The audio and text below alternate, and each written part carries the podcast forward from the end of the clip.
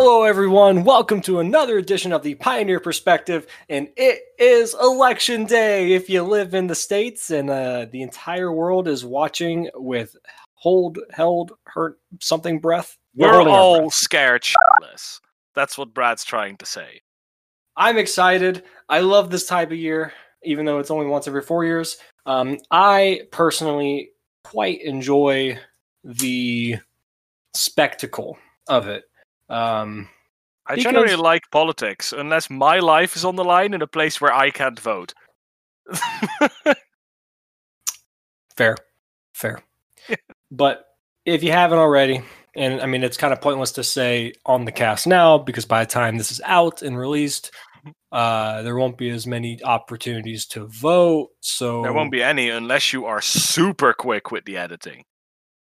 Like you need to be like lightning fast. You just need to like not edit this. Don't matter that we've been talking for five hours, thirty minutes before, and it's all recorded. Just immediately throw it onto Spotify, and uh, people people might be able to catch up and then run to a poll booth, vote booth. All right, thing. go vote.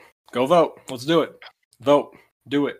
And if you did, you know, good for you. If you didn't, um, I hope you have a good reason. Uh, voting is pretty easy. Now, to be fair, it is a pain how it is, you know, done here in the states. Uh, you have to register to vote, and you have to kind of go through all the, you know, it, again, it doesn't take long to register, but they put hoops in front of you to go through to make sure you can do it. Where I'm sure for you, Alex, over the Netherlands, you just kind of go vote. Yeah. Yeah. So I just yeah. walk into a nearby secondary school, which is a five minute walk, and then two minutes later I'm out and I voted. And I voted for numerous things. It's never been any different. But Yeah. we were trying to make an episode that is kind of timeless, which is the subject we're going into today. And we immediately start talking about current events. So perfect. So there will probably be some chatter at the start of the video, maybe like a cut in from Brad or I was telling you, like, please skip the first five minutes if you're watching this like next year. If so you are you watching this current at any point other than near 2020, or listening to this at any point other than the year 2020, please skip ahead to 4 minutes and 32 seconds into your podcast, and we can hear us talk about other things besides politics. Also, good job surviving 2020. Uh, And if you didn't survive 2020, then you're dead, and there's no way you could be listening to this podcast anyway. So, fuck you, I guess, because you're dead. What are they gonna do? What are they gonna do? Nothing. Nothing. Okay, okay. Quick, quick side thing. I went on a trip to uh, Savannah, Georgia, with my family one year, and it was actually a blast. I, I think Savannah is an amazing place. If you're ever in the states, whether you live here or not, and you have the opportunity to go check out Savannah, Georgia, it's really cool. It's uh, one of the most top ten haunted places in the entire country. So a lot of cool like ghost story type of thing available to you. Uh, and one of the largest cemeteries in the country is in Savannah, Georgia. Now, I went to the cemetery and I spent easily over the three days we were, three or four days we were there. Actually, no, it was actually about a week. It was about six, seven days. Um, I spent probably two to three hours per day at that cemetery just walking around because it's it's so nice to walk. It's so big, and like there are some amazing giant over the top tombstones and headstones and stuff like that. And anyway, there are some sections where they're all kind of bunched together. So a lot of them kind of have rows where it's, you have like sort of like pseudo walkways, like grass you can get to like the correct gravestone if you want to like, you know, visit your dead grandma or whatever. Um, but there are some parts where it's not all spread out and they're kind of like overlapping one another. They're pretty close together. So I would just walk through the cemetery. My family would try to walk around these grave sites and avoid them. I would walk literally straight over top of them and just right through it. My dad was like telling me, "You're you really shouldn't be doing that. You're you're gonna like upset like you're gonna like piss off the dead." Basically, is what he was saying. Because my family is pretty you know religious, uh, not necessarily you know me I guess, but they are. So they believe in the whole spirit thing, stuff like that. So he was saying you're gonna piss off the dead by walking over the graves, and I was like, I looked at him like, they're dead. They don't care. They truly don't care. I don't I don't know how it is in the states, but I want to very quickly add before we start. Is it common for you folks to like once you're buried, you just stay buried, no questions? Because Yeah. we actually have like in the Netherlands due to a um, I think it's legitimately due to a lack of space. We actually like unless you pay like real good money, your grave eventually gets like cleared, and depending on how to deal with it, I think sometimes they just dig a bit deeper and then they throw the bone. They just have the bones, so they kind of just shove it even deeper into the ground, and then they just put new graves on top. Like,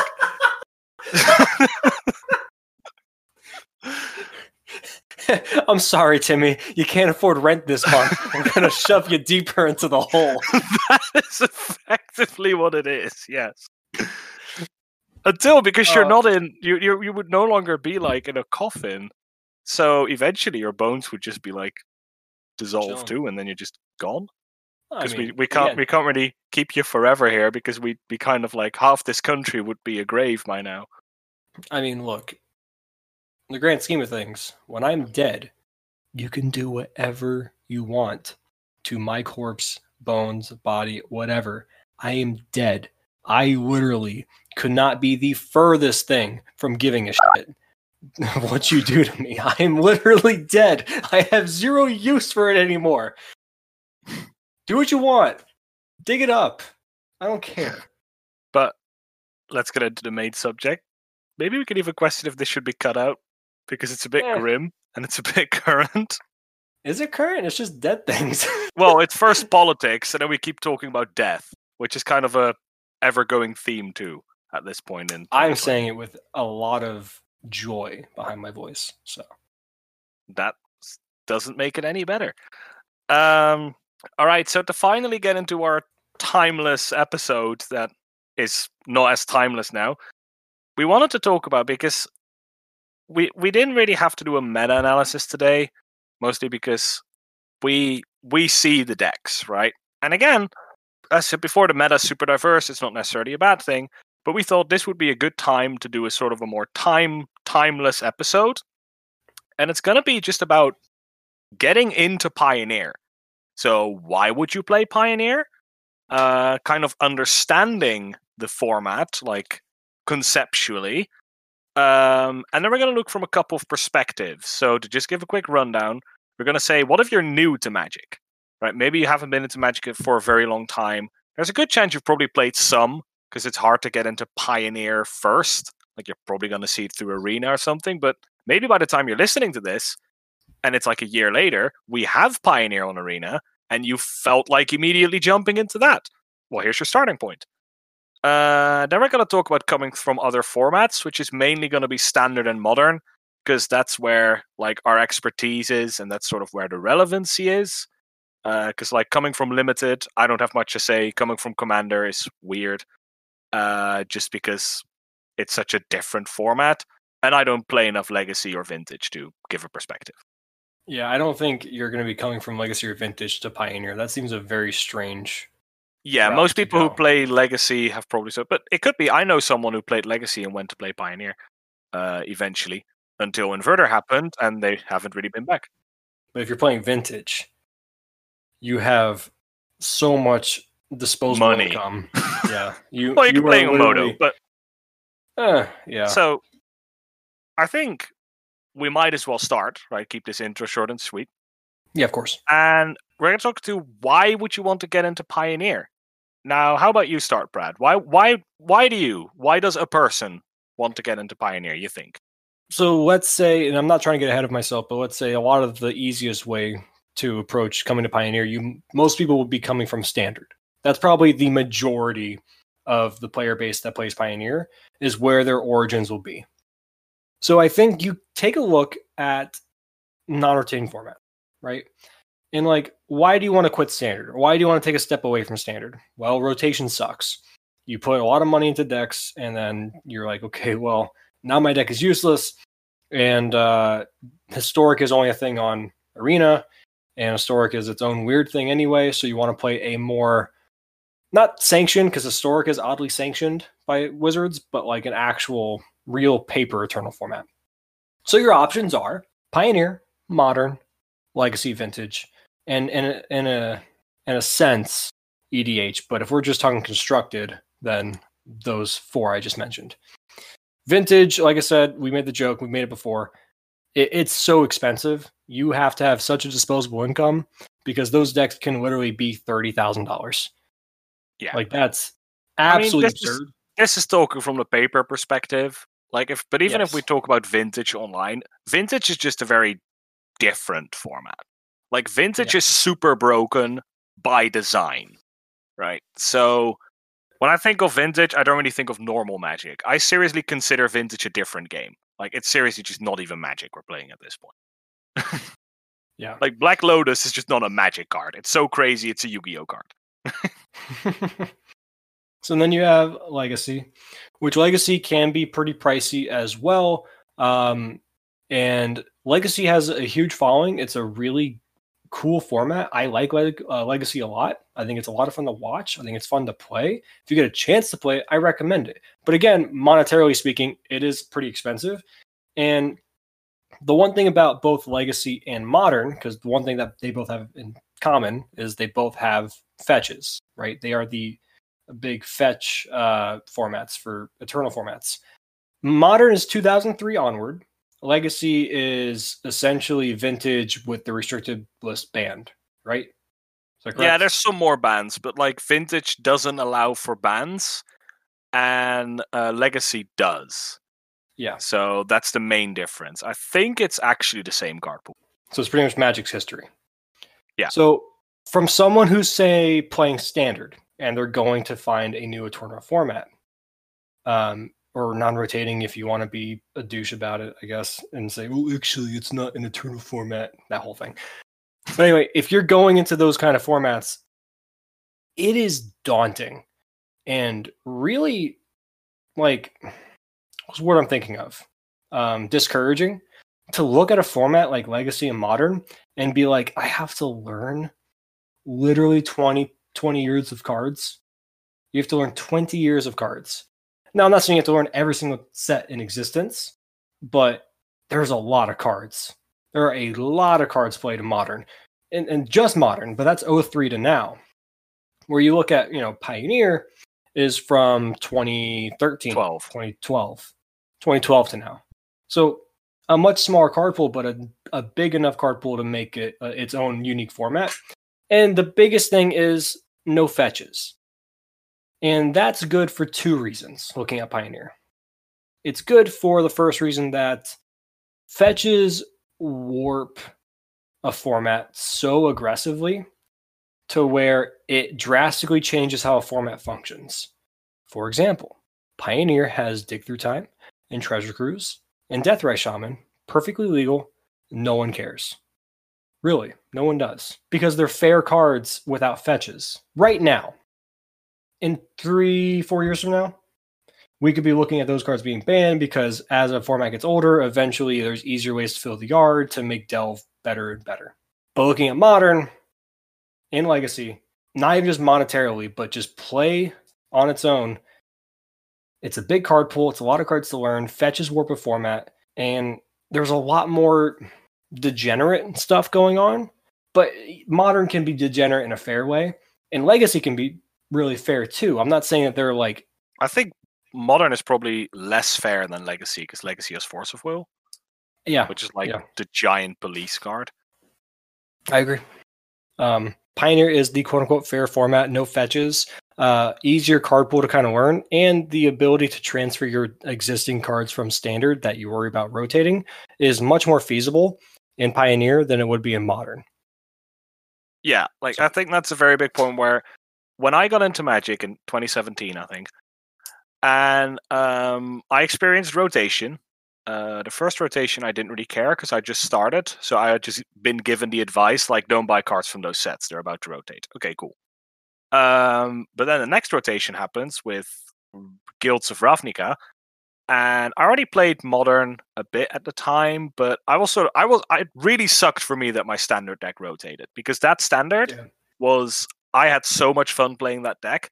It was it was unbelievable how much fun I had. I could play it all day, all day, every day, just that same deck. I didn't need another deck. And then it rotated, and it sucked.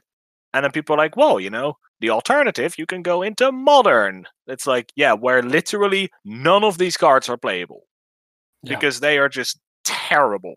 And that's a first thing, a cool thing about Pioneer. To be honest, especially if you've gotten into Magic recently, like Standard has been very powerful recently. So if you have, a, I mean, if you own some of the banned cards, easy. Um, Oh yeah. it, like that were banned in standard, those are almost all Pioneer staples. So if you've been playing standard for the past like year or two, you probably have a deck from that era that you like that has a home in Pioneer. And you wouldn't even have to really spend much.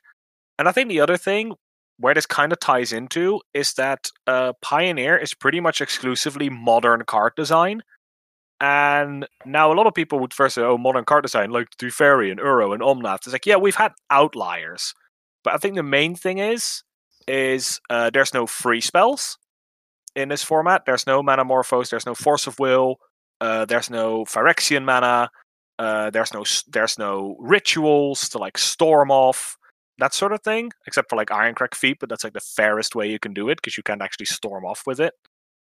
Um, so you've got the and there's also less prison pieces. No Chalice of the Void, Blood Moon, that sort of thing.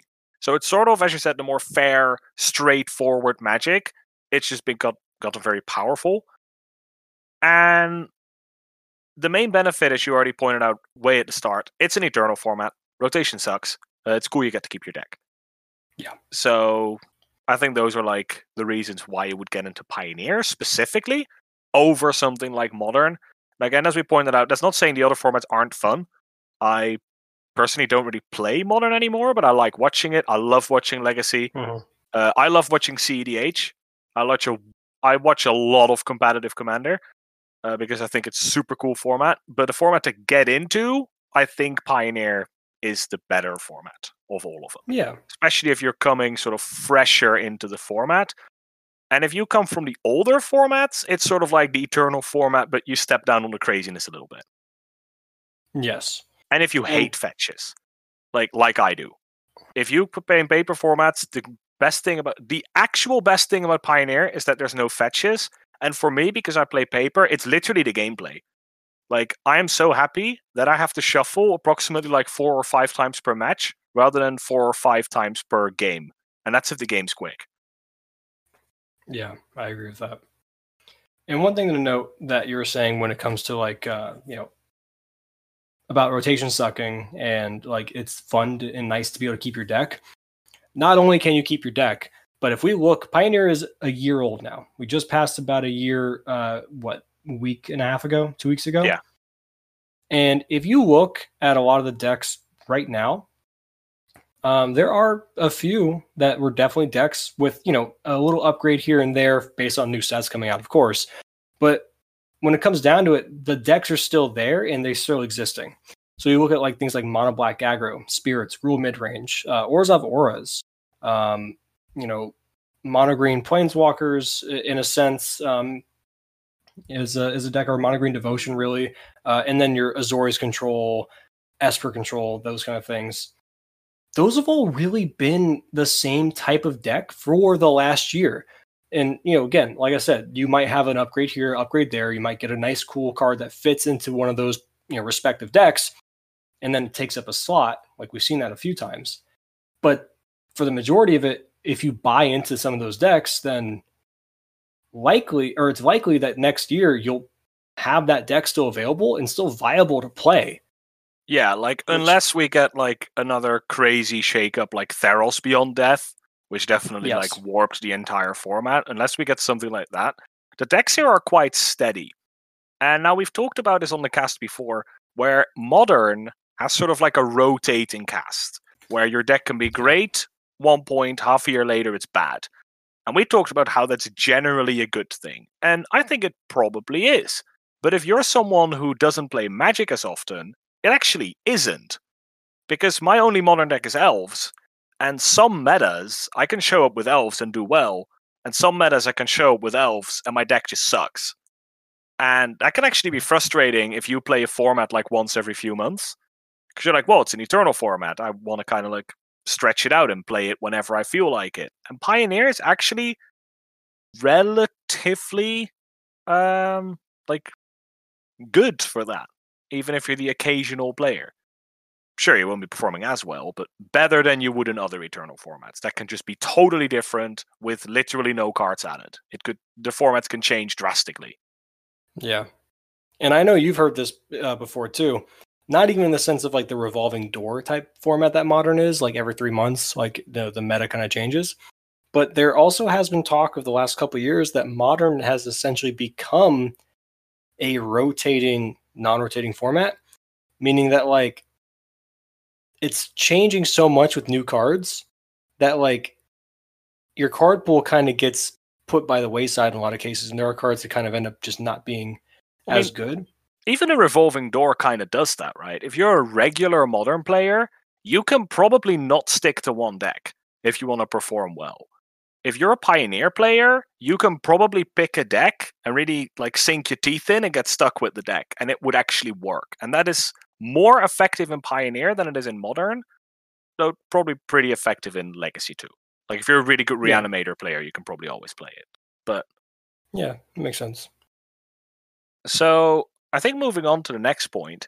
So now you're here, and you have chosen that you would like to play Pioneer because you're a smart person, and you've probably joined our Discord because you're an even smarter person. And now we want to give you an understanding of Pioneer. So, what do you? What are some of the fundamentals you need to grasp at when you want to understand Pioneer? So, I'll try and uh, start off. I have two, only two points initially.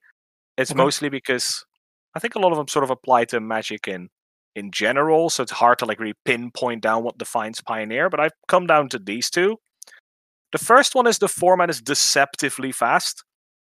Like you see people playing five drops and six drops, and it's like it's playable, and sure you've got your five color Niv, but you kind of need a plan from turn one onwards. It looks it's sort of the fairest eternal format. That doesn't mean you can durdle, right? Siege Rhino is still not a good card in this format. And I've defined it as you need a turn one play, but the speed of the format is low enough that a triome that really like sets your deck up for success, I would count that as a good turn one play. So if you're playing a four color deck, starting off with a triome and leading it into a check on turn two, a check land, and have all your mana, then you've made it like successful turn one play. But generally, you actually kind of want to start off with like a Thoughtseize, a one drop, even like an opt just to like dig a fuel a dig through time later, but you need to be coming out of the gates quick in this yeah. format. And I think the second point I have is that while you can play control, right, it's an archetype that works. We've seen it, it pops up occasionally. Generally speaking, you really need a game plan. Because what I've talked about before, just when I mentioned with modern, there's no prison pieces really. So there's not really a prison style deck here. There's no mono red prison. There is no like Chalice of the Void or like Death and Taxes, where it's like my game plan is to mess with my opponent. Aside if they're playing like Esper Control, which are actually built in a way with Yorion that they sort of have their own game plan too, where they get down Planeswalkers, if you do nothing, they shoot you in the face with Oath of Kaya, and they blink it out with Yorion, and they blink it out with Teferi, and they shoot you in the face again. So even they kind of have a game plan because you need to actively work like towards your own win, if you know what I mean. Yeah, yeah, that makes sense. You want to essentially be a control deck that has a definitive idea and an identity of how you win your game.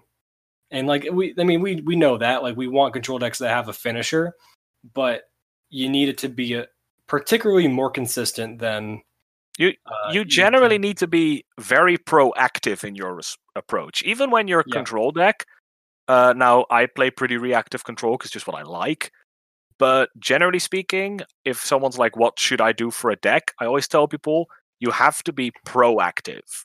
Your plan can kind of not de- like kind of shouldn't depend on what your opponent is doing which is why we're seeing a fair amount of aggro or uh, combo decks or decks that really go over the top and do big things like reclamation style decks because you want to be able to have your own like you need to be able to goldfish effectively. You need a goldfish style draw in your deck. Yeah, and if you look at the Pioneer meta page, what is the most played control deck in the format? It's Esper Control. What is Esper Control in Pioneer? It is a Yorion based enchantment focused control deck. A lot of just playing stuff on curve, like hand hate. You have like you know Thoughtseize, uh, you have your Fatal Push, you have your um, Thought Erasure, and then you have like things like Doom Foretold. You have um, Omen of the Sea, uh, Elspeth Conquers Death. So and even Oath of Kaya. Um, now, are they always all playing Doom Foretold? No, but that's a pretty popular one. Even when you're not playing Doom Foretold, you're pretty much playing a Yorion Esper list that has a decent amount of enchantments to make use of Yorion. It's a very proactive game plan. Yeah, like you're not gonna. I mean, sometimes you do, but like this version, for example, I just pulled up runs for Absorb, but you generally see them being a little bit lower on counter magic and a bit more on just like um Trial of Ambition as a removal spell. Yeah. You could sort of like it's more sorcery speed because again, you need to sort of just keep trucking ahead. And if you're playing at instant speed and your opponent has nothing to do for a turn and they pass, that means you also haven't done anything. And that's what these control decks are sort of trying to actively prevent. Yeah. So, do you have anything to add to uh, defining the format? I would say that you need to. It's hard to say that this is a definitive like identity that Pioneer has, but it's definitely much more prevalent prevalent in this format than it is in other ones, unless you're playing limited. Attacking and blocking is a lot more important here, and you have to know how to attack and block well because they matter a lot more. It's not like uh, modern or legacy where you're not going to have these board states where it's just like okay you have four creatures i have five creatures and you try to like see like okay do i attack here? Do i pull back? Do i just swing with one thing? Do i try to get through a little tiny bit of damage?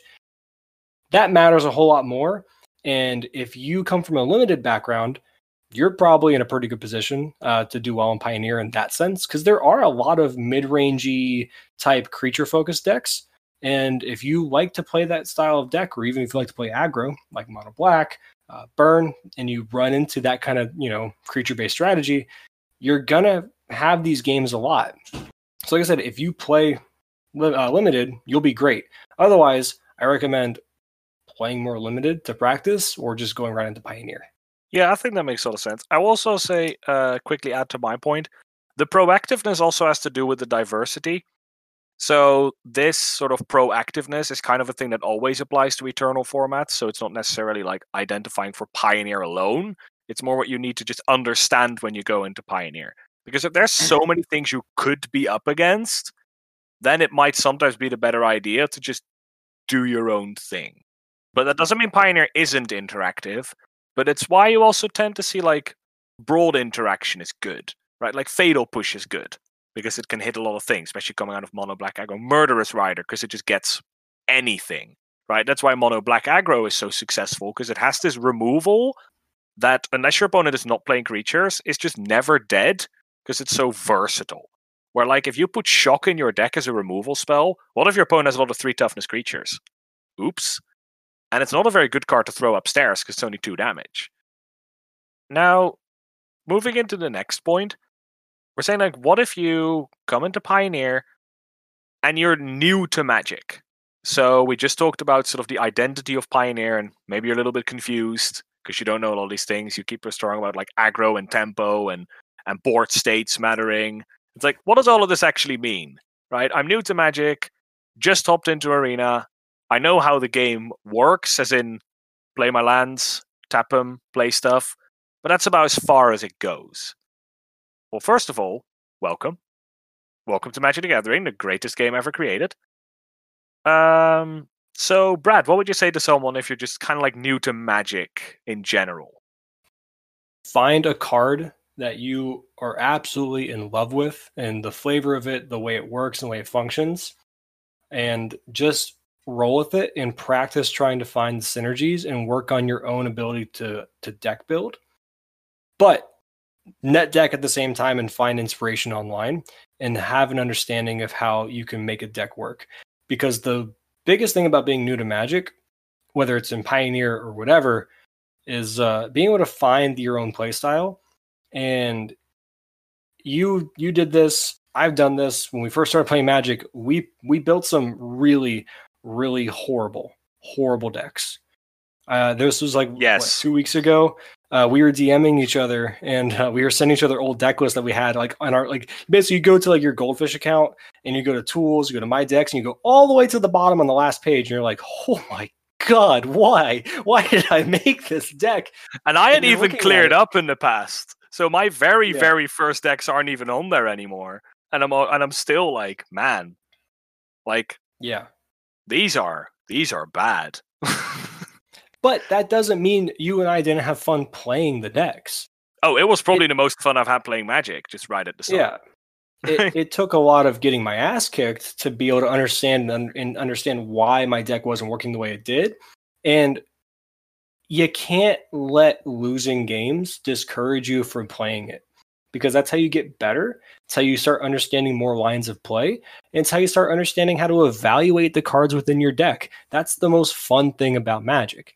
And again, I recommend net decking and trying to find something of similar note uh, that, like, comparatively to the deck that you want to build, the pet deck you might have, to be able to draw inspiration and look at their list and be like, why are they running this card? I've never thought of that card. And it helps you appreciate the game in a different way. MTG Goldfish is probably the best website for this. Uh, you can find most decks there. Uh, there's also articles on there, or there's articles everywhere. But I think that's about just use the internet, right? Like find decks, but find guides. Like there are plenty of videos introducing people to Magic the Gathering. Now, if you come from another card game, maybe you've played Hearthstone, you will understand some of these decks but just grasping context of like card advantage, tempo, knowing what an aggro deck is and what that means to be an aggro deck, know what it means to be proactive. Uh, the legendary article for that, that at one point playing Magic, everybody should read, but it shouldn't be your first read, is Who's the Beatdown? I think that article was written like 15 years ago and it's still relevant. Uh, about when you should be aggressive in certain matchups, but that's a recommended read for anyone who's into magic.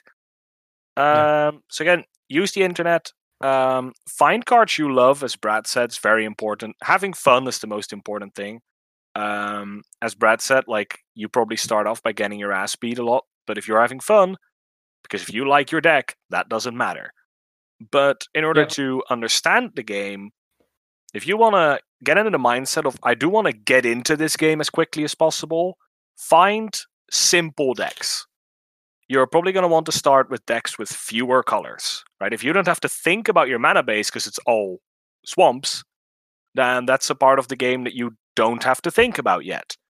And you sort of distill your your gameplay down. Hey, maybe I shouldn't play a card that lets me look at my opponent's hand because then I cast it and I see seven cards I've never seen before, right? Maybe I should avoid those cards for a while and play something simpler. And I think the most important thing is ask your opponent questions. If there's one thing that Magic Yes. players like doing, it is talking about Magic. I mean, we're doing it right now, but even like in a game, if you play in a tournament, if you play like at an FNM or some sort of small setting, and you have 50 minutes in a round and you're done after 20 minutes, I'm sure your opponent is going to be happy to talk with you about Magic for the next 30 minutes, waiting for yeah, exactly. I mean, Alex, that's how you and I started becoming friends on the server. We would just randomly play each other sometimes, and then our our game became a from a thirty minute game. All of a sudden, it was like a two hour call and just be like talking about Yeah. decks, talking about and we, ideas. how we to had stopped playing after half an hour and we were just chatting about decks and, and cards we considered and cool fi- cool lists we found and like talk with your opponent now obviously sometimes you're going to go to an lgs or something and you're going to find someone who isn't very friendly so that's a bummer but find find the nice people uh, I thought it was like a quote online. It was always like "look for the helpers," which was like my grandpa told me this, and their grandpa probably didn't tell them that. But it was like it, it, it is like a good His idea. Grandpa's in Savannah right now. just find it. To be honest, uh, store owners even Yes, if you're newer, store owners, there are if you go into like a dedicated Magic the Gathering shop and there's a store owner store owner there, they play Magic. And they would love to help you, or they know the people in the shop that would be willing to help you. That was generally like my role in Mhm. my uh, first LGS, which is sadly closed now. But like new players came in, it'd probably be like, "Yeah, go and have a chat with Alex." Right, and it's like, "Hey, I'm new. I like this. I bought this deck. I'd look at it. It'd obviously be terrible because it's people's first deck, but that doesn't matter. Because I'm, oh, you like this? Yeah, you like this card? Oh, yeah, then you should look at this card and blah blah that sort of thing, and play practice games, etc. The other thing I'd like to add is uh, when it comes to, like I said, look at net decks and draw inspiration for your pet deck and try to figure out what makes it tick and what how you can you know mirror that idea to uh, the deck that you're building. The second thing is we talked about it with modern and legacy. Those are very big card pools. Pioneer may be a smaller card pool in comparison, but it's still a pretty big chunk of cards to learn, especially if you're new to the game in general. Not even if you're just coming from like standard, it's still a lot for those players too. Which is why Alex was saying try to avoid cards like Thoughtseize and like things that attack your opponent's hand basically, and like, oh, well, what do I take? Because you don't know the cards.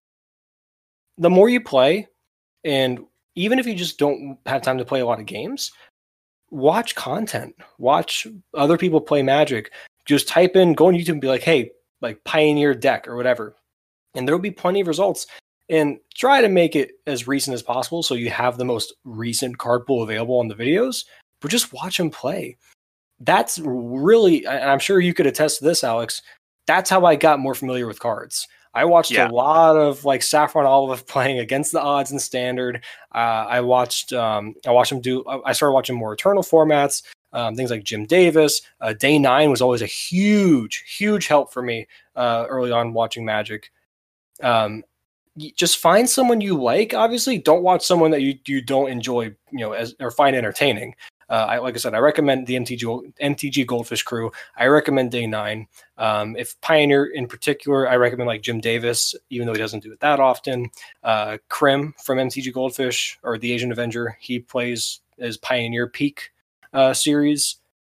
Just watch those uh, people play, and you'll get more familiar with the cards. And then after you watch, like you know, five hours of like just that kind of content in like a couple of days, and all of a sudden you start playing a game and you, your opponent drops a card that you just saw yesterday on on, on stream. You're like I know that one. I Yeah. recognize that one. And it's a nice feeling because you're like I know I know what to do because I you not only can you learn the card pool you can learn how these players who are pretty good at the game interact with these cards and try to play around them and make decisions based on what their opponent's doing it's super valuable and a great tool available. I mean, welcome to Yeah. 2020. We have the internet, right? One thing that I would recommend for people when they watch content, sometimes you might be put off by a certain content creator, and it's mostly because there's a lot of content creators out there that play that make content um, for people that are already enfranchised. So a pretty um, a pretty popular content creator, for example, is someone called Magic Aids, and they make pretty cool decks and kind of strange sense of humor sometimes. But if it's your thing, it's probably quite it's quite funny. But he talks so fast, like he covers two hours of Magic in ten minutes.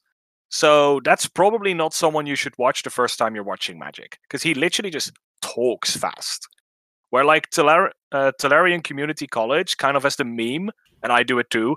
Everybody watches his videos at 1.25 speed because he talks so slowly. But Magic Aids is someone you should watch at 0.5 speed. So probably just watch someone else. Uh, I know, as you said, Jim Dave is very good for that. Goldfish Crew's very, very good for that. Um, speaking of Tolarian Community College, he does have um, basic Like guides into the game. Even Oh, yeah, basic yeah, guides. The, the Tolarian The- Tutor series. yeah, yeah. Tolarian Tutor series, which is literally just like what is aggro, what is control, uh, what is tempo, and just has a very basic video series rundown. Uh, once you feel like you have a bit of a grasp on the format, I think maybe the best person to watch is Reed Duke because he is an amazing Magic player and he explains every line he makes. If you see Reed Duke do something which like why would you ever do that? Wait three seconds, he'll explain to you why he did it, and you understand why he's right. Because Yeah. that guy is unbelievably good at magic. And also, the Dive Down, Crew 3, Uh, Faithless Right. Brewing, I think, is a Pioneer podcast too. I don't know what their new name is yet. They they were called the Pioneer Cast, but they have rebranded to be more broad into all forms of magic. It's with Ross Merriam and uh, Tannon Grace. Yeah, they were called the Pioneer. Yeah, the Pioneer podcast. They have changed name. Well, will change name in the future. Yeah, I, I- haven't seen it like what they decided on, but yeah, they're they're great. Just look up Ross Merriam. He streams. Tannon Grace uh, streams sometimes. Uh, they're great options as well.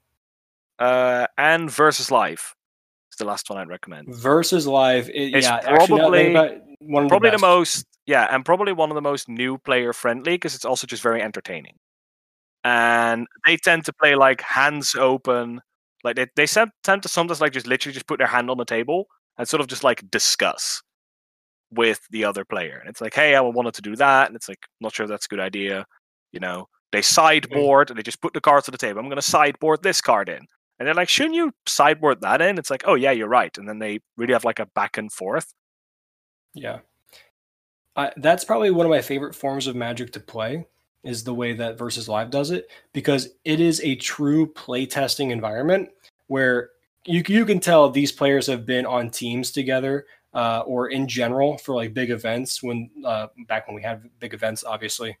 And um, it's such a great dynamic to just sit down and play with a teammate and you're not playing just to win you're playing to literally discuss every line possible and try to understand the matchups between both your decks and just better yourselves and be more prepared moving forward. And Versus is a great example for that. Yeah, so that was uh, versus live on Star City Games. Is that? Yep. They broadcast twice a week live on Twitch, but it's all uploaded to YouTube, so you can even watch it afterwards. Pause, find the deck lists, etc. All right. So, One anything you want plug. to add? One last plug if you ever want to watch a live paper magic, there is the MTG at Home YouTube channel as well. Uh, Alex and I have both been on there as far as casters for uh, Pioneer and Modern as well. And we also upload just random gameplay of uh, weekly events too. Uh, I've actually been on camera a couple times, so is Alex. And uh, you can see us make horrible misplays in Magic. We'll basically be the poster child of what not to do in games.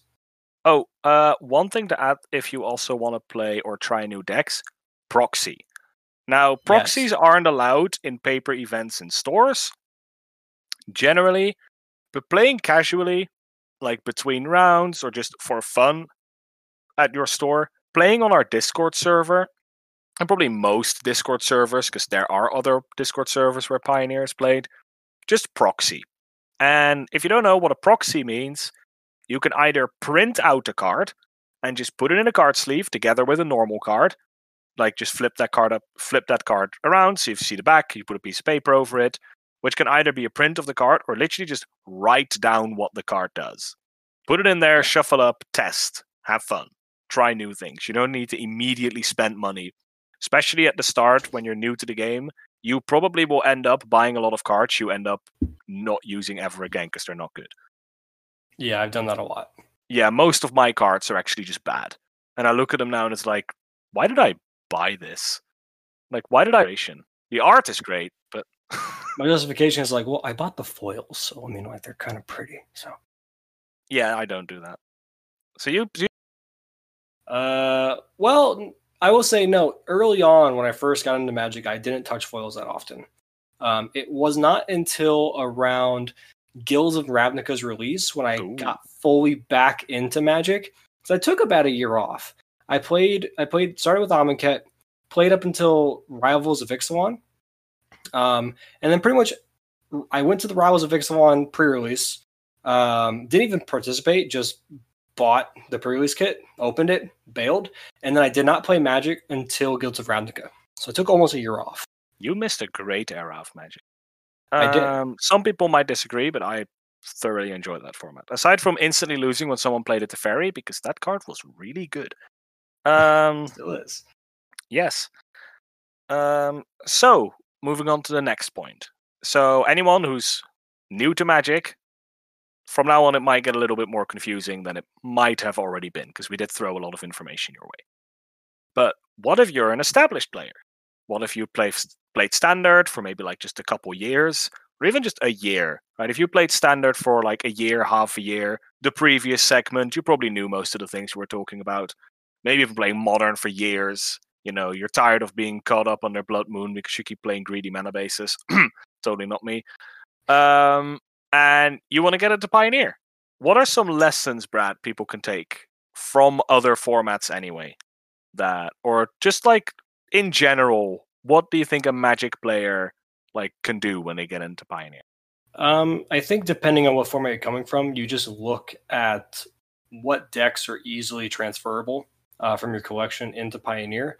Uh, if you're going from modern forward, then obviously there's probably a lot more of the card pool that can use you just look at and you're like, yeah, I probably have that card. Um, or even some banned modern cards like we talked about, Dig Through Time, Treasure Cruise, Deathrite Shaman.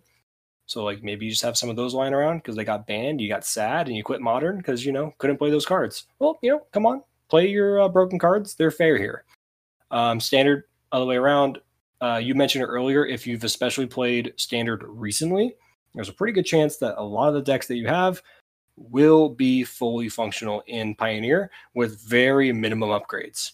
If you're in a black deck from standard, Thoughtseize Fatal Push, and then everything else recently, as far as black removal is concerned, is the king of black removal outside of those two cards, right? Heartless Act, yeah. uh, Murderous Rider, Elim- eliminate.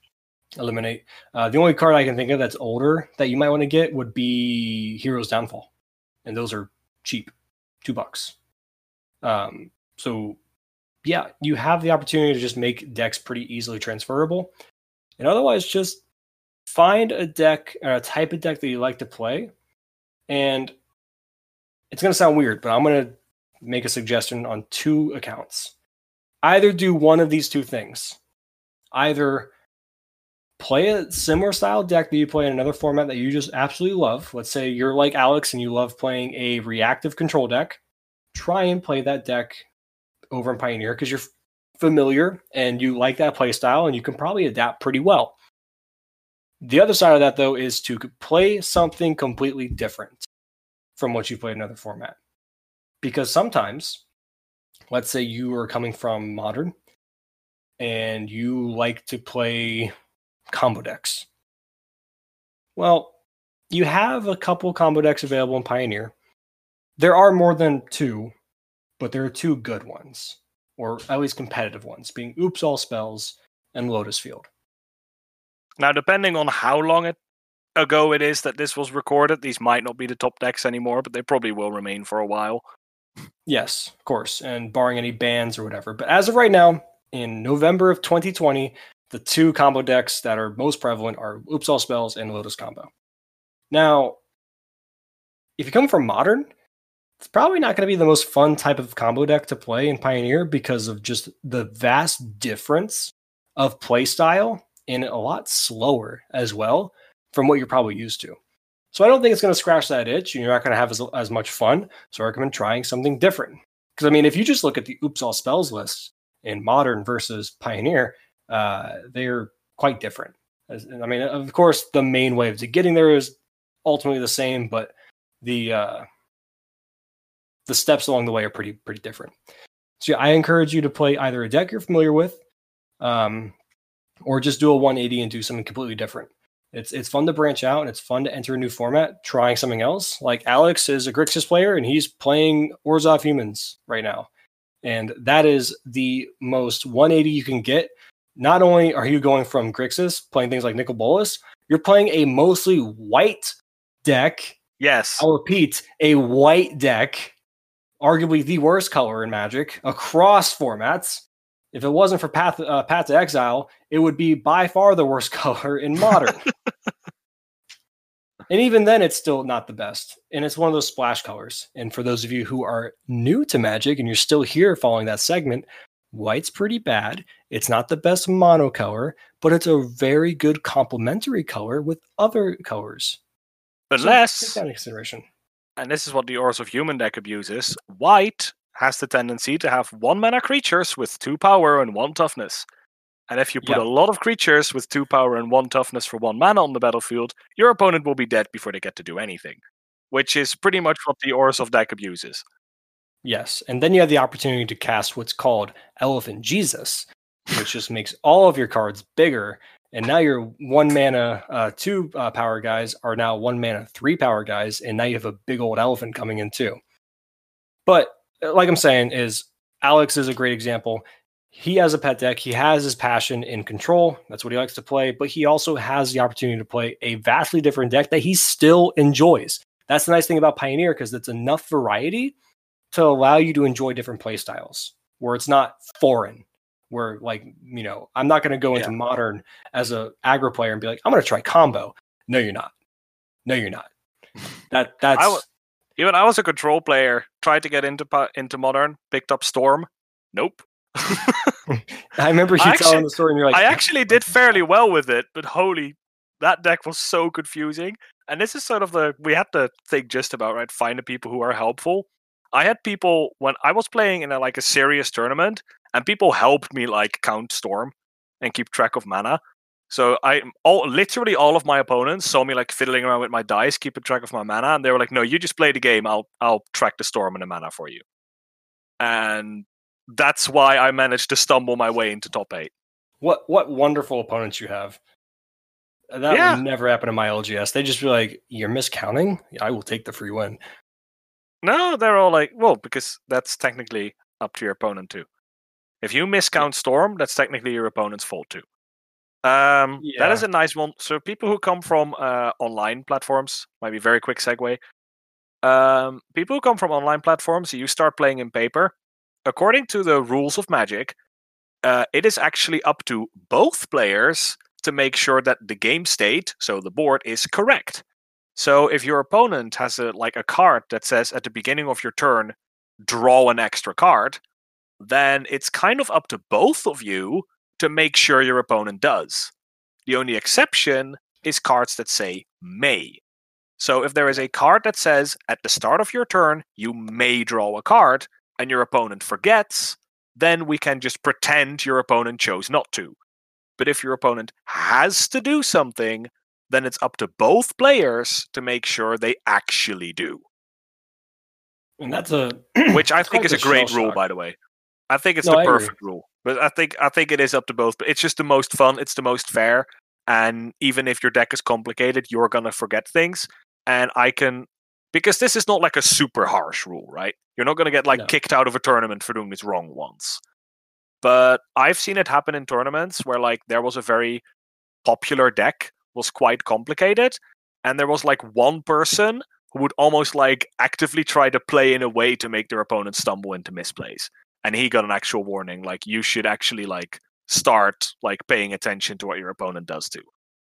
yeah. But don't let it be too daunting if you're a new player. There's a difference between honest mistakes and um, being an ass. yeah, that's just like any game, any anything Which- play. I think this is a. I mean, we haven't been.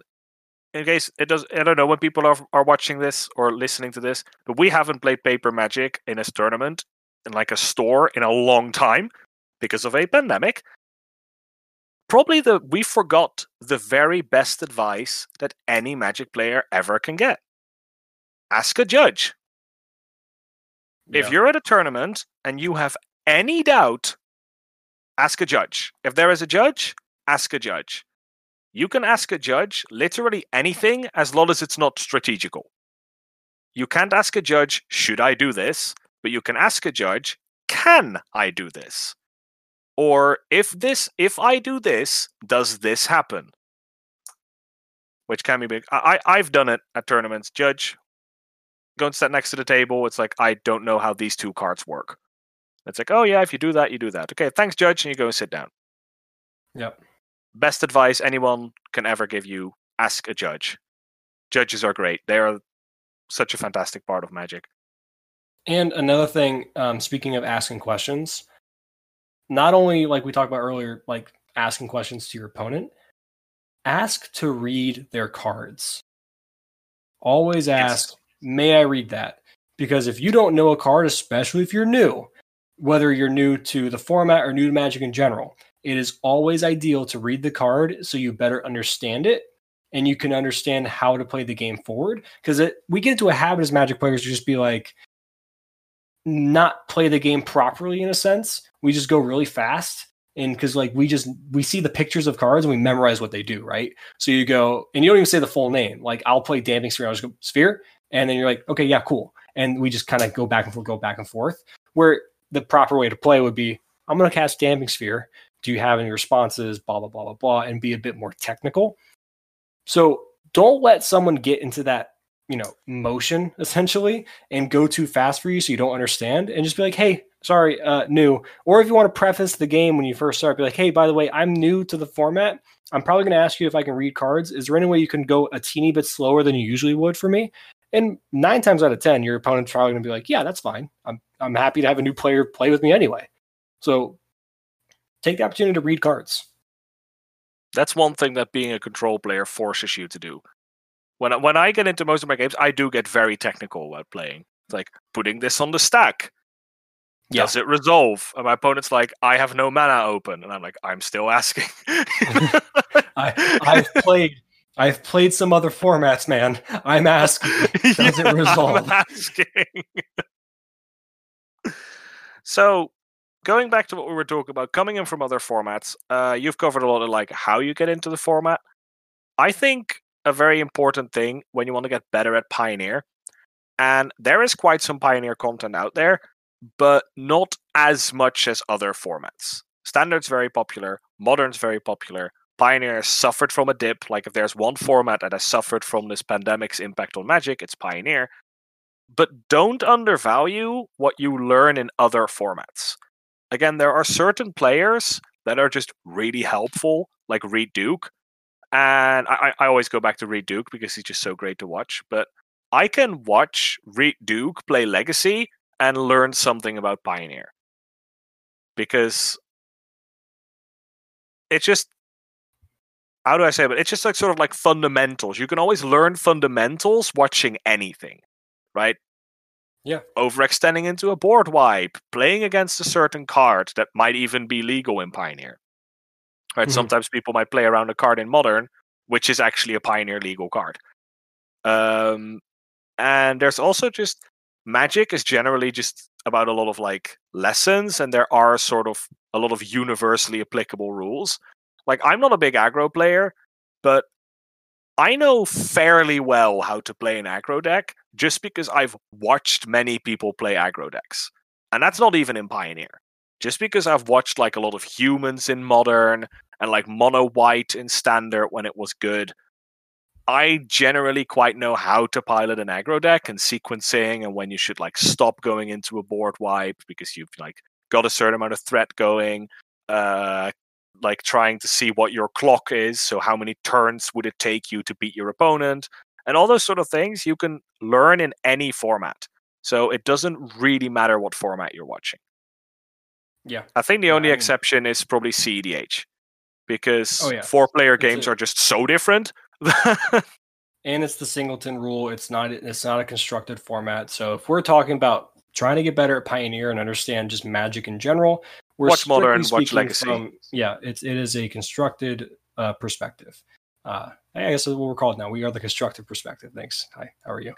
That's if we one day go into talking about anything, which granted, we talk about so much off topic stuff. Maybe we should just be called the perspective. Because it's like we just have a perspective on things. And we it's what occasionally. flavor of the week are we? Hey, we might be the film perspective, the Matty Boy Mono Green bad perspective, the Alex plays bad Grixis perspective, the Brad is bad, very sad about Keth's perspective. Um, so you know. So looking at the other options, we talk about constructive formats, right? And we talk about pretty broadly. And we did mention this, both of us, a teeny bit back and forth. Real quick, quick rule rundown. We'll start with standard. Any decks that you see, and again, this is currently 2020 November Magic. Are there any decks within the last, let's say, this year of Magic in standard that you're like, yeah, easily transferable and can go right into playing Pioneer? I mean, for me, it's all of the banned decks, especially. Um, Yes. Uro, Omnath, Fires of Invention, Wilderness Reclamation. These are legit format staples.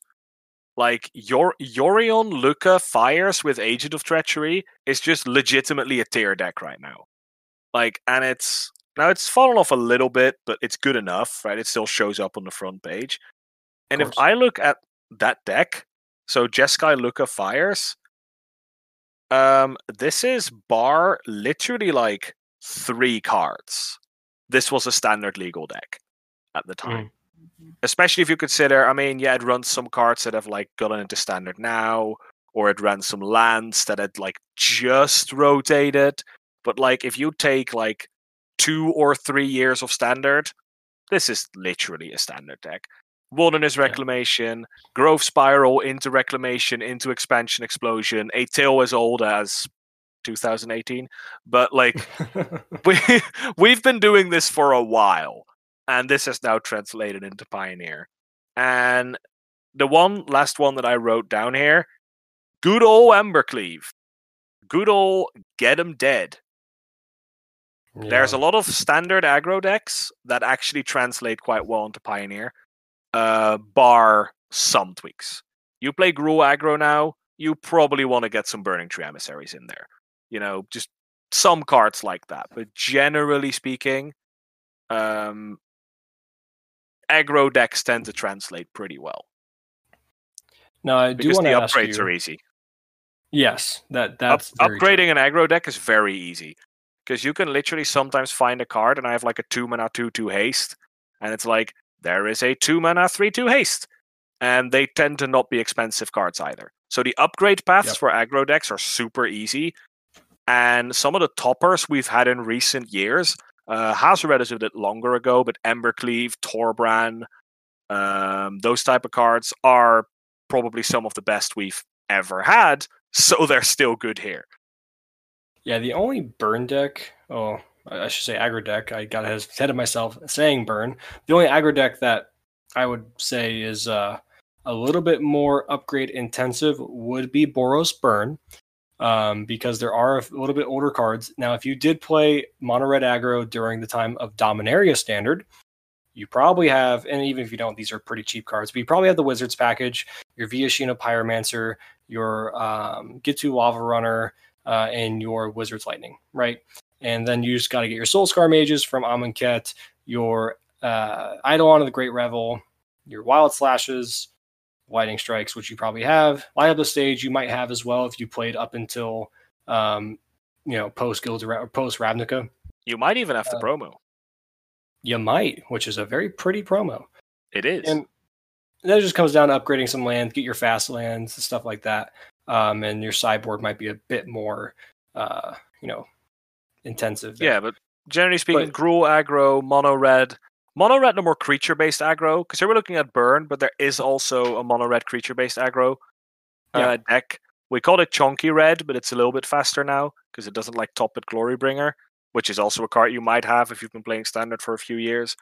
Yeah, the mono red Um, tops out at Torbran. It's like Bomat Courier into like Soul Scar Mage into uh, you might even have the Wizards package still. Yeah. Yeah, maybe Kari Zev, but that's like bulk at this point. So, uh, again- the menace is relevant, I guess. But, Yeah, you but know. like, yeah, but it's two bodies, which is nice when you have Torbran. oh, Legion War Boss, Rabblemaster, those things too. yeah. But that's more They- that's more of a Gruul deck. Um, yeah, and that's just what I had. I had a, any old. Do you have any banned decks? And good old Embercleave.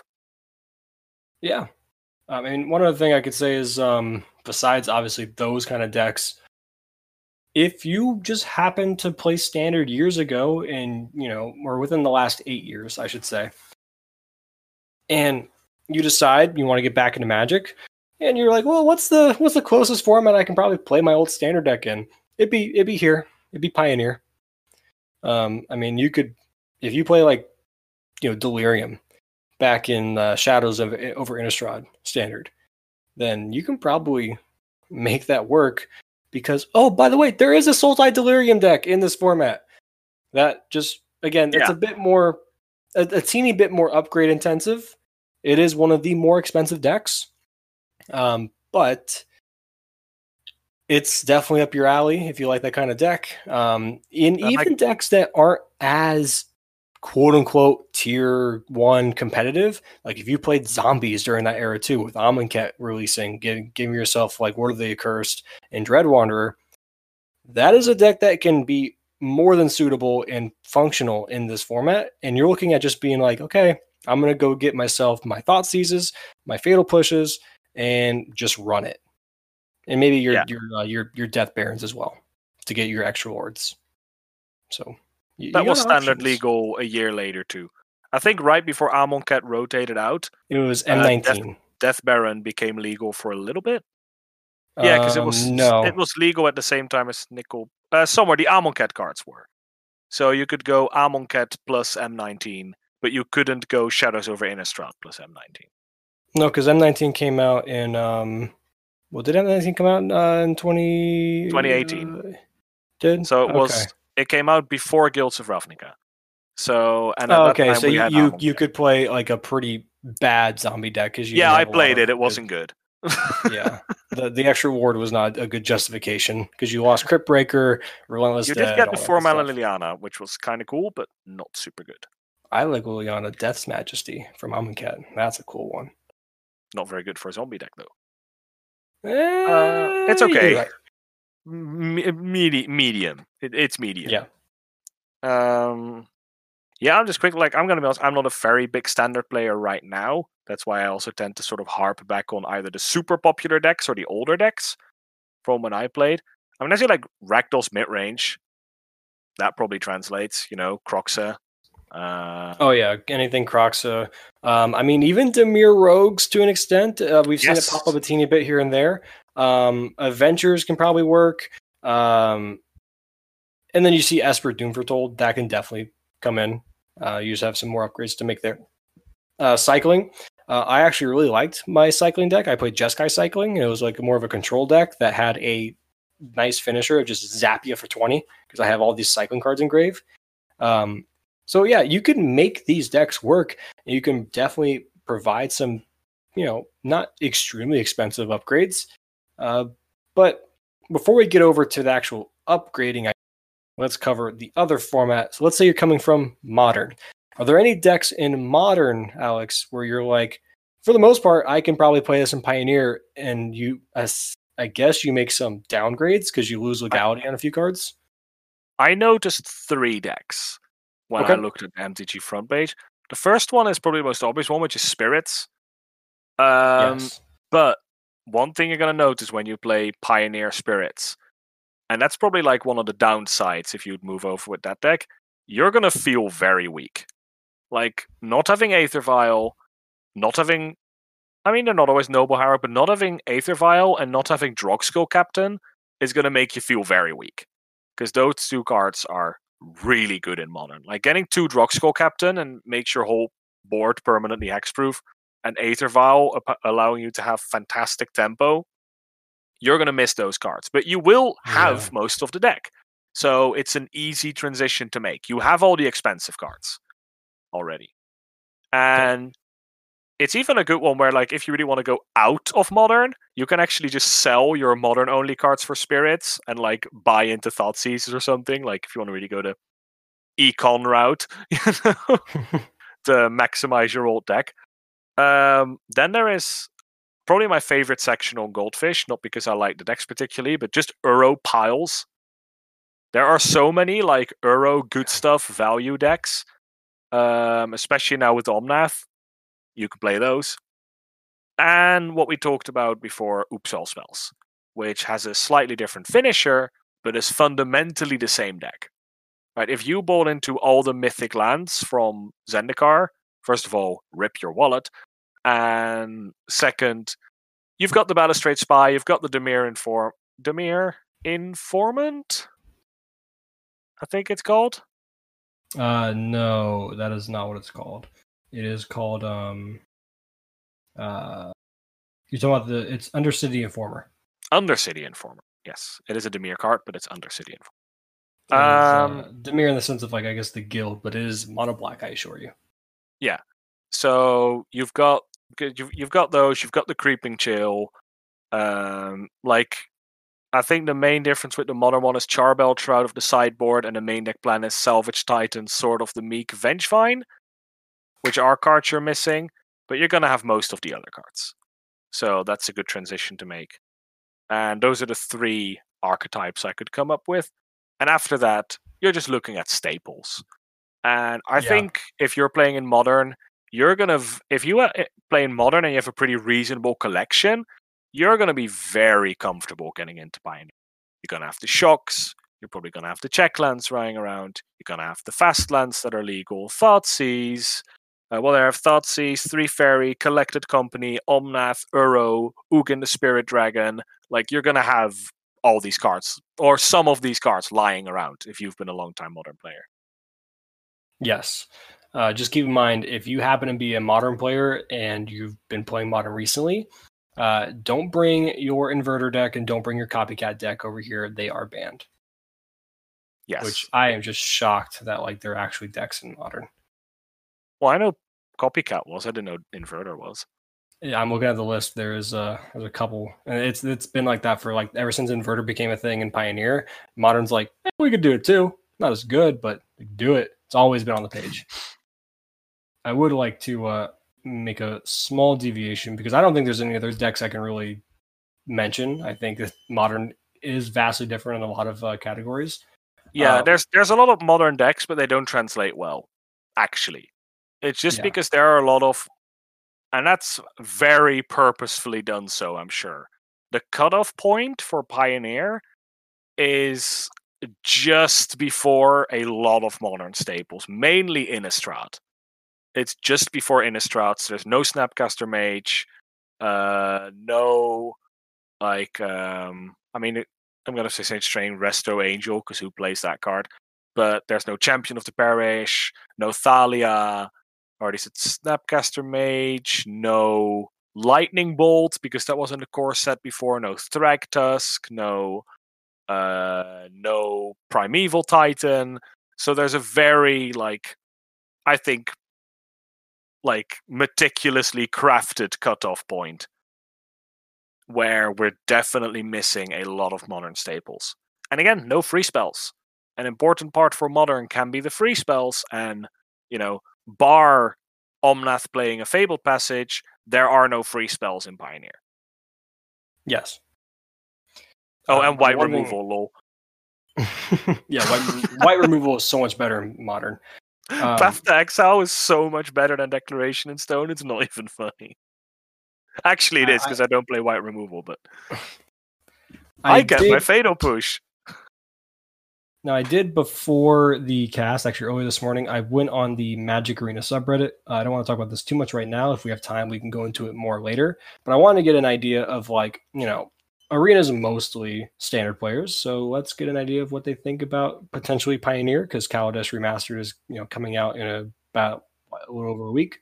Did that. You know, Kaladesh is coming out, and then uh, obviously they're getting closer and closer to Pioneer. So I'm like, okay, what do you guys think of, you know, possibly playing Pioneer? Are you interested? Um, do you want to even play it in paper? If you're not interested, what can spark your interest?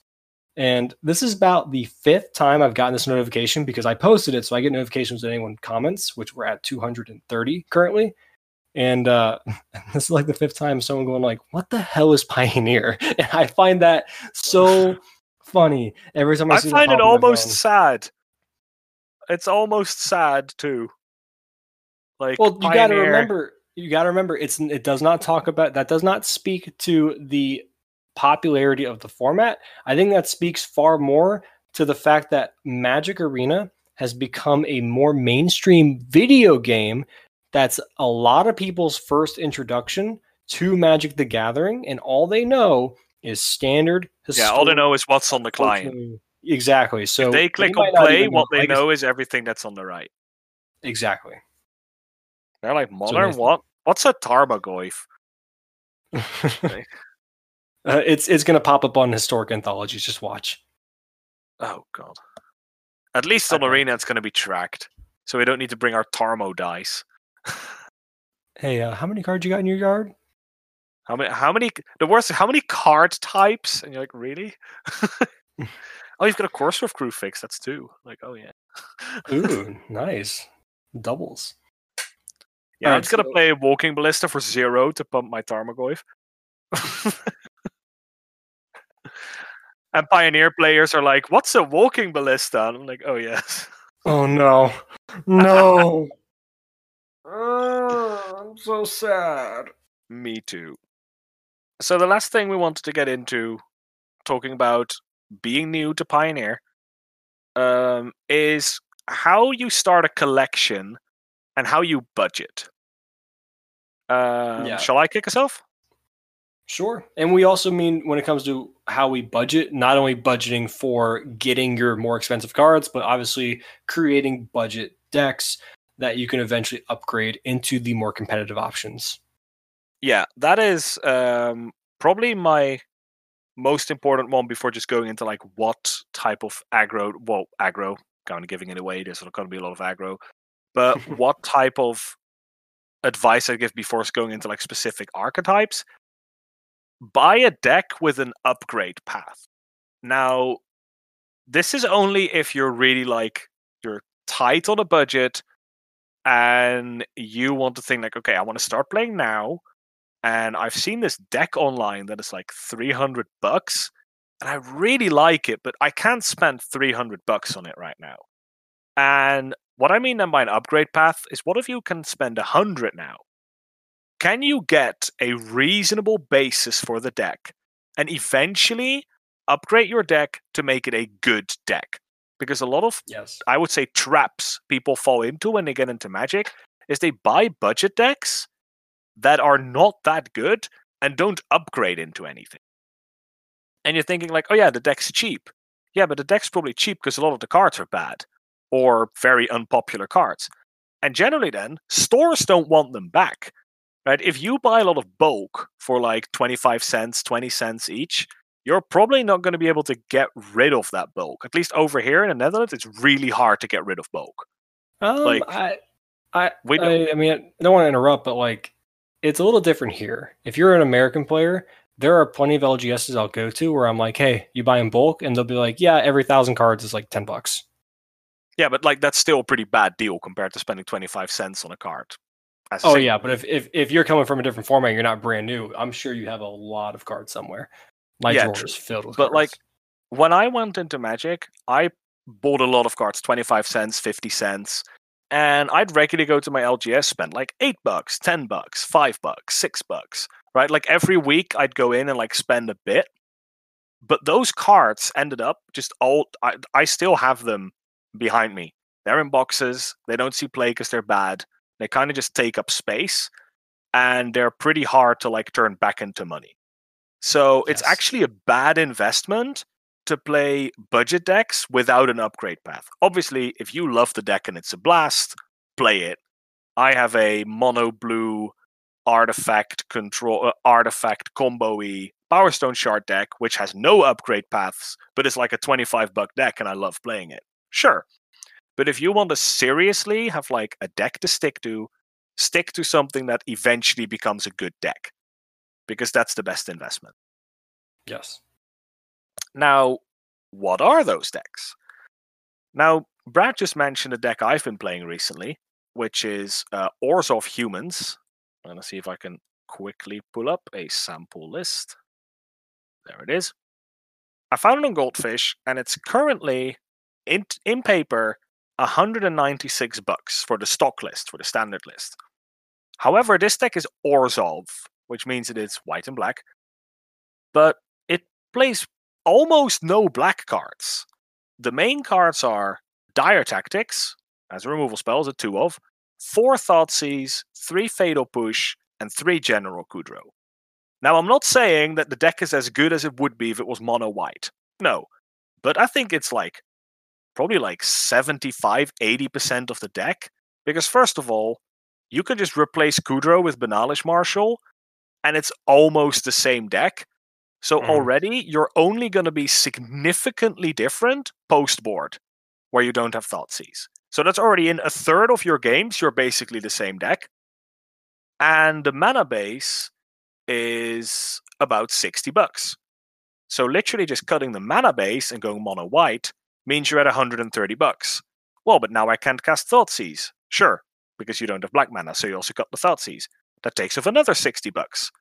Now you're spending, let me do the math correctly, 80 bucks roughly on this deck, and there is an eventual upgrade path into a legit tier 1 deck, and meanwhile, you're playing a good deck. That's perfect. Yep. Um, another one, speaking of the Orzhov colors, potentially Celestia colors, is Auras, which has, I'm not going to go over the entire deck, but it is literally the same case. It is almost a mono white deck, but it's Orzhov for mainly Thoughtseize, some Fatal Pushes, Hateful Eidolon, but there are other one drops you can play. You don't need the Hateful Eidolon. Yep. And aside from that, you could play mono white, perform at like 80%. That deck might even be better. It might perform at literally like 90% of how it normally performs. Yeah, You can even cast Lurrus. Like you can You even can cast Lurrus in a mono white deck. So Yeah. Yeah, you borrow some inspiration from the humans deck actually, because then you just run the um, the multicolor protection human in auras. That's a great option. You can run Stone Cold Serpent. Uh, yeah, Stone Cold Serpent. You're talking about Soldier of the Pantheon. yes, Uh, that's a protection from multicolor. Um, yeah, you've got that. You've got um, Uh, Favored Hoplite, selfless savior, dryad militant, which is Yeah, you- actually a you little bit still- of graveyard hate too. like- yeah, it's a great great deck even if you go mono white. And uh, yeah, you got and like you said, you have an upgrade path because if you want to go into the other colors and you want to be able to be like, I'm going to take your stuff with Thoughtseize. Cool. Every now and. And here's another great one. Now, sure, they're both white-based aggro decks, but they are very different decks. I've played both. They play very differently. Orzhov humans and Orzhov auras pretty much share every expensive card.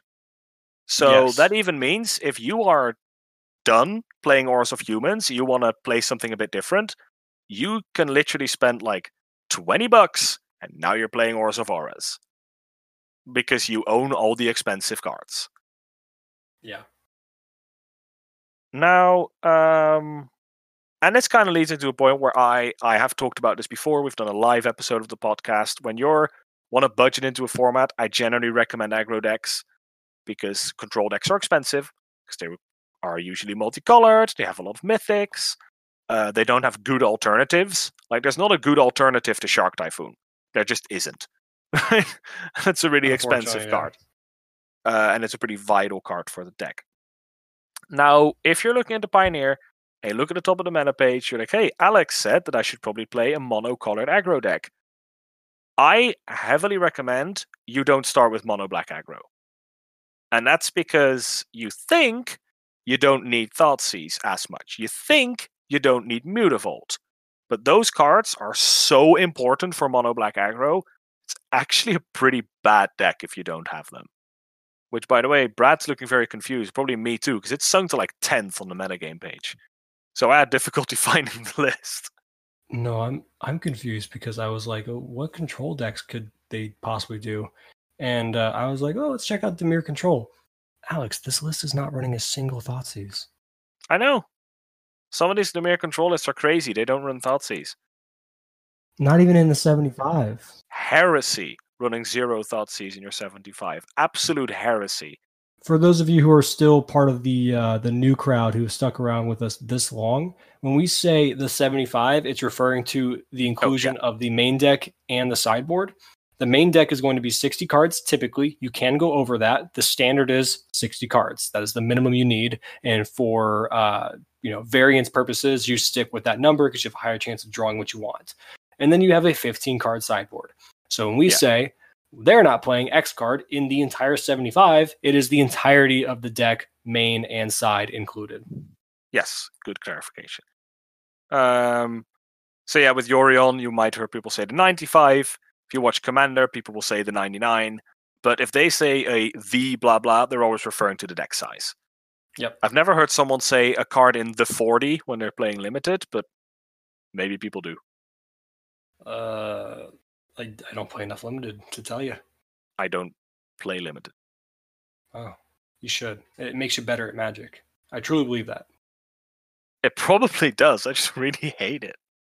Oh, I love Um, limited. Limited's a lot of fun. So now we've I kept going monocolored aggro deck, monocolored aggro deck, upgrade into two colors. But Alex, what if I don't like aggro? Well, how about we go the literal opposite route and we play Lotus combo? We've heard us you've probably heard us talk about this deck a lot. And you've probably heard about or infamously heard about this deck if you are newer to Pioneer. The thing is with Lotus combo, it is a combo deck based on the card Lotus Field. But this deck is, and this is chock full of cards that see play literally nowhere else. Like Hidden Strings, Strategic Planning, Sylvan Scrying, um, pour over pages, peer into the abyss. Lotus Field itself sees no play outside of this deck, uh, just like Thespian Stage. So this deck has the downside that it just transitions into literally nothing else. Like you buy this deck and you want to buy a different deck, you're pretty much starting from scratch.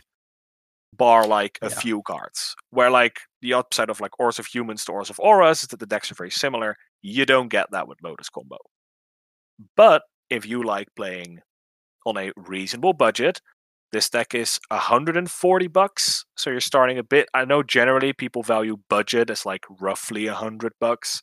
This is slightly over that. There are probably some cuts you could make, but Yeah, you could easily like I look at the sideboard initially. Like let's say you just go um into there are other game plans to go into uh and other win cons. One favorite win con for the deck is Omniscience and uh Ugin is a, just a nice tool to have. If you cut both of those, that's about 40 bucks right there and you're down to back to 100. yeah, and there's probably some janky two cards you can put in your sideboard that get you there like 90%. Yeah, and you you can just you can just move. Um, you can just grab Jace, Wielder of Mysteries, and or you can be the kind of deck that runs like a like one main deck, uh, uh, Thassa's Oracle. Like you have that ability.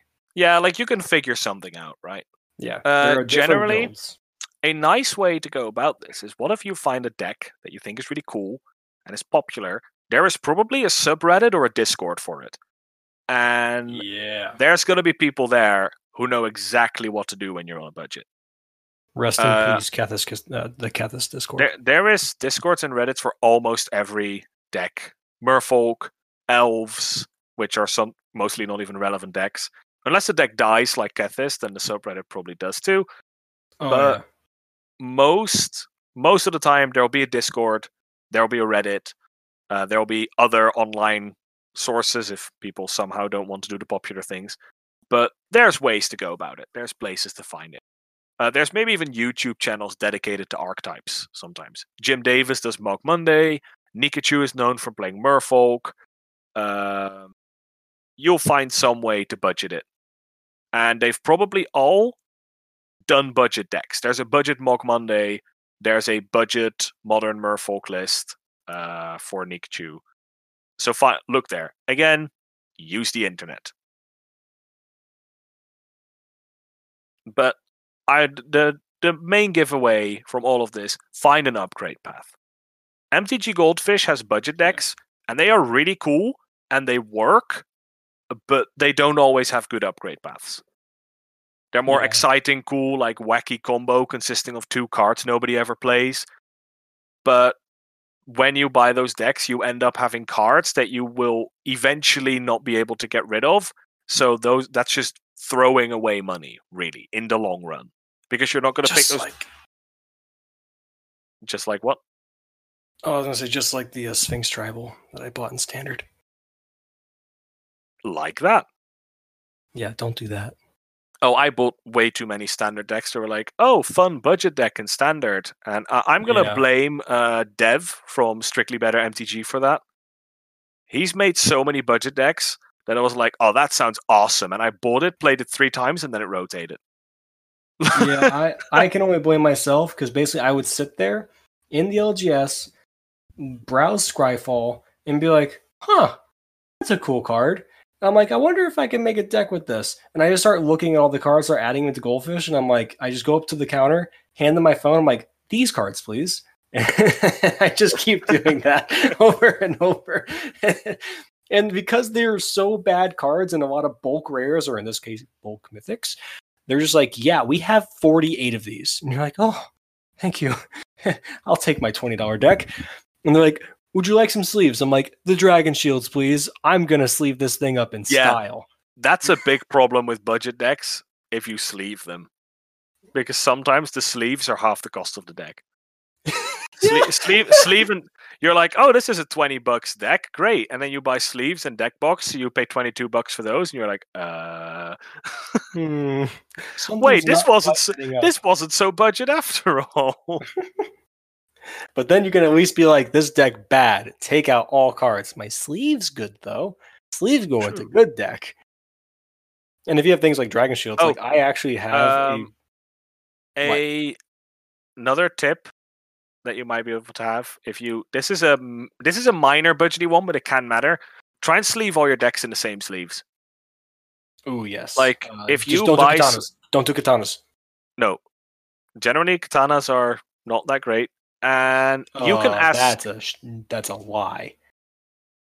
I okay. First off, I think katanas are the best sleeves on the market, hands down. I like them better than Dragon Shields. No. I truly do. what i wanted to say is because katanas have had a print problem so if you buy Yes. two different batches of katanas they can be different lengths Yes, And why you don't That's the same. If you find KMC sleeves without like a golden brand on it that says new formula or something, you're buying from the old batch, which had printing problems. So they were cut incorrectly sometimes. That's the Yeah, problem with me sad. katanas. Yeah. And katanas have had that too. They had a printing problem. Um, so Dragon Shields would try and buy best. them in the same sleeve.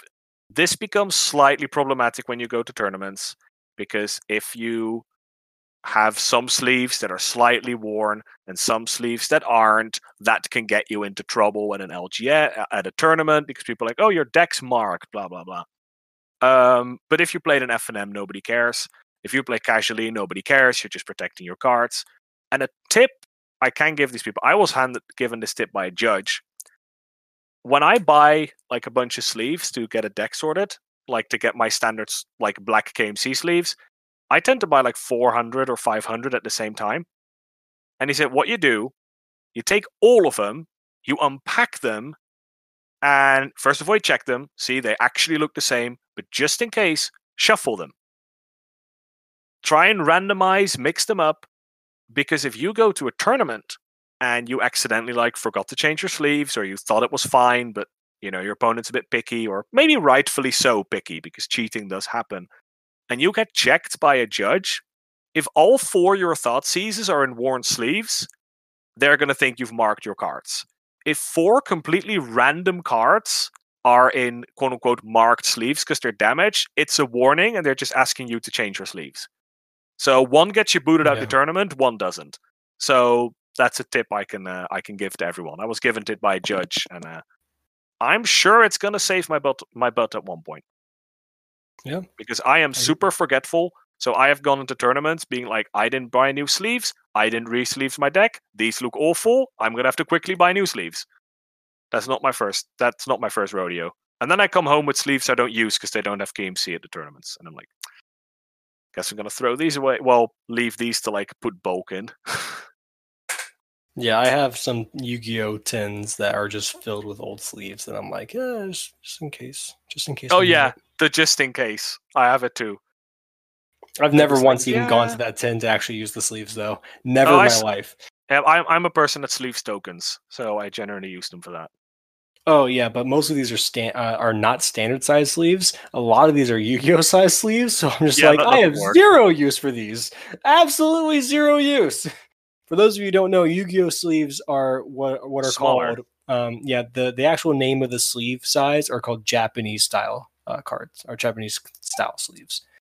Which makes yeah. me sad because Yu-Gi-Oh has some fantastic sleeves.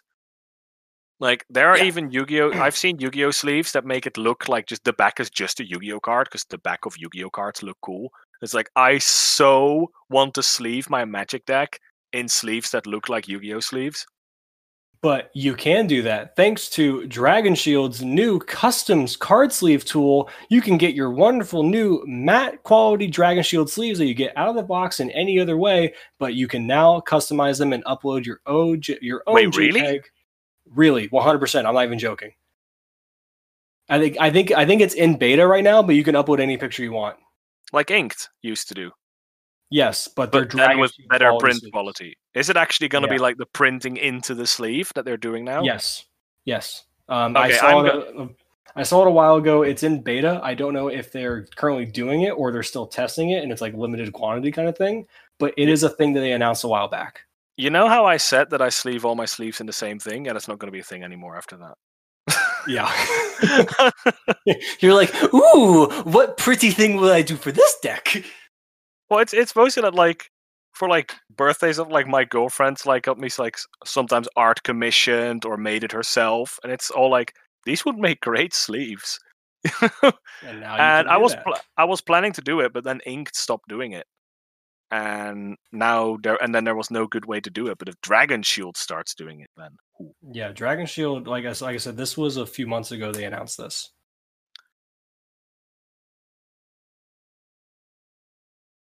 So I've I don't know if there's- yeah, I I was shocked for a little bit, so I thought I'm moving on.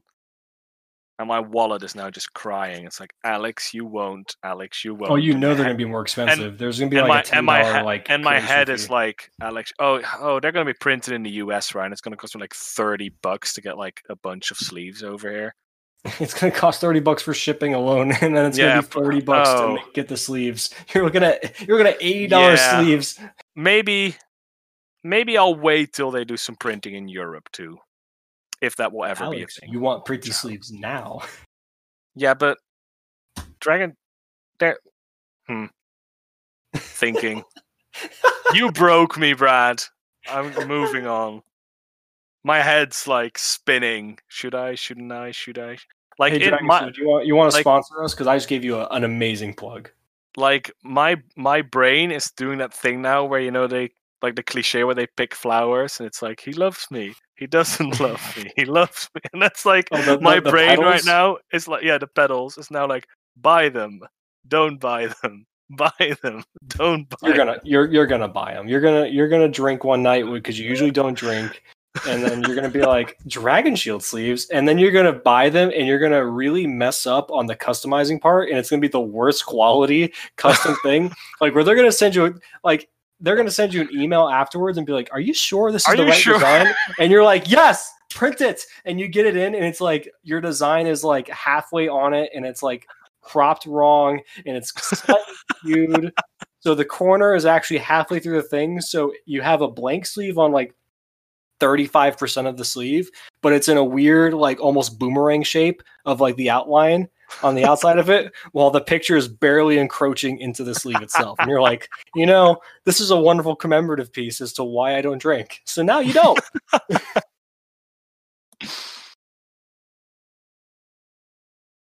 so you had the threat oh, i don't know if there's anything you want to add uh after this i think we've covered most of the basics What for the, going what was into the most recent thing we're talking about? Because I'm we were I'm- talking about budgeting Uh, Um, yeah, budget decks. Um, yeah, there's not a whole lot I can think of. I mean, I, I would you. I mean, the only thing I can recommend is like if you want to go more than one color, um, you can probably do a deck similarly priced to like Lotus Field, but do like a blue white control, but have approach of the second sun be your main way of winning rather than going to like big Teferi and like Yeah, that's a cool and one stuff like that.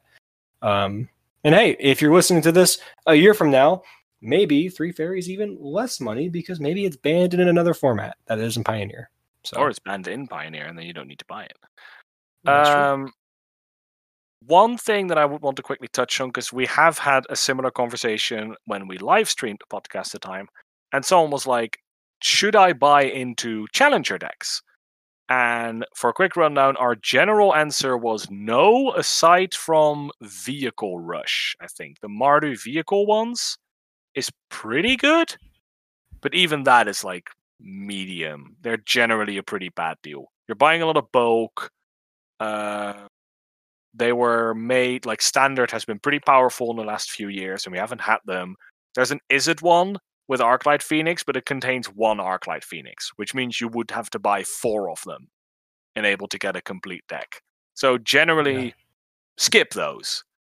And if you're very new to Magic, Planeswalker decks are a no-no. they are terrible. They are probably the worst product that Magic makes. Planeswalker decks. Don't buy them. They are awful. Even for new players. Nobody should buy those. You get a free pack with it though, which is like the only upside. But also, budget tip quickly, don't crack packs. Buy singles. Your LGS doesn't like it. If you want to support your LGS by buying some packs, like I buy a couple packs every set, like even I did in a pen like now during the pandemic when I like don't even play in the store. I'll like order a few packs when a set comes out just to support them, but not because I think it's good for my own wallet. It's effectively a donation. Yeah. So with about 15 minutes on the clock before I definitely have to cut it off for the night because I have to go to bed. Um, Yes. so this was the part on getting into Pioneer. Uh, this was a new type of episode we wanted to make, something that like lasts because we've had a lot with like meta analysis and current decks, and like that's all no longer relevant. We hope this episode has like some relevance like a year from now on. So if you have any feedback on it over the Discord, if we have a Reddit post, like on the Reddit post where we link to this podcast, please let us know. Do you think maybe like some structural things you want different, some things we said, some things we forgot? Please let us know because this is a new type of episode we hope to make every once in a while when there is like a quote unquote dull or less exciting time in the meta where we feel like we have the time to make an episode like this.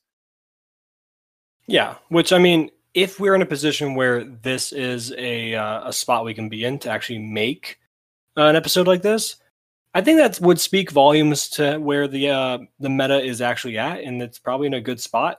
Again, ever changing metas are good, and we enjoy that. But it's nice to have a little bit of a stability in your format for a, a few, uh, like a maybe a month or two, and you're like, yeah, I know the decks, and this is it, and there's not anything going on where you're like, this needs to be banned. It's especially because I think Zendikar came out in September. Uh, it tends to be that between September and January, at least to me, always feels like it's quite a long period where we have like a new set. So generally, Yeah. if that period isn't stable, something strange. Like this should stabilize around the holidays always, because it's just such a long period of time for people to figure out the format. Yeah, I agree. Um, but I mean, other than that, I think we pretty much covered uh, as much as we could. Uh, obviously, for those of you who have uh, followed us on Reddit or have like been able to kind of keep track of us on Reddit, um, or you follow myself or Alex on like other social medias, or whether it's in the Discord or like Twitter. Um, my Twitter, my social medias, everything is literally Bradcifer. B R A D C I F E R across the board Twitter, Reddit, even Xbox, if you want to add me on that for some reason. All of it, Bradcifer. Um, so I still have to make my own uh, magic related social media accounts. Also, doesn't help that my name on Discord is just Alex. And if you want to make a Twitter and just have the name Alex, yeah, good luck with that. uh, yeah, you can do. Um, I'll probably do like I'll probably do something pun. boring like Alex the Gathering or something, and then at least people will be able to find me. or just do Grixis Alex. Yeah, I can think of some cool like I. I think the best one is Patrick Sullivan, whose Twitter handle is just Basic Mountain. Like, Yeah, that's such that's such a good Twitter handle. I mean, um, the guy, one of the other casters uh, on uh, MTG at Home is named Jared. He's the modern caster, and uh, his Twitter is uh, John Jared. Very easy. That's cool. So, I mean, you can do something similar. Uh, I, I don't know if there's anything you can make that's uh, you know double A kind of thing. Um, but yeah, I, I. I first thought of mixing Alex and Grixis, but then you get like Alexis or something, which is isn't that like Ooh, pretty. is it no but God, what's what's the program called you can talk to where you can like order things Alexa. Amazon? Yeah, Alexa.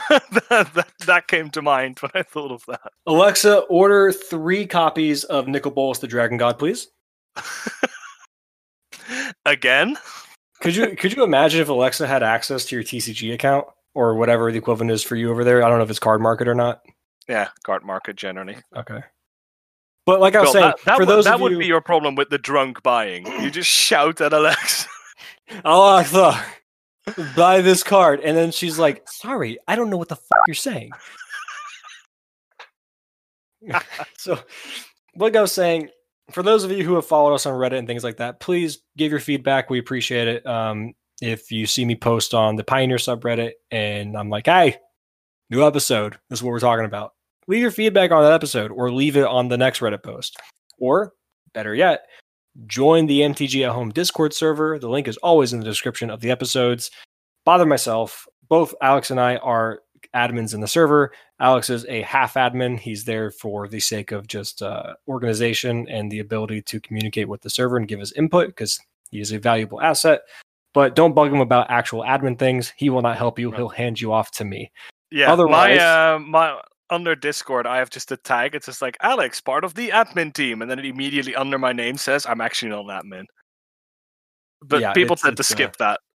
So I get asked with people, and I'm like, I don't know anything about this. Like, how does this bot? This bot doesn't work, and it's like, I don't know either, buddy. And then I have to forward them. it's a mystery to both of us. But if you look, if you look on the uh, Discord and you join, you can usually see when both Alex and I are online because we'll pop up on the top of the feed for admins on the right hand side. So you can Yeah. always message us, hit us up, be like, "Yo, uh, what do you think about this deck?"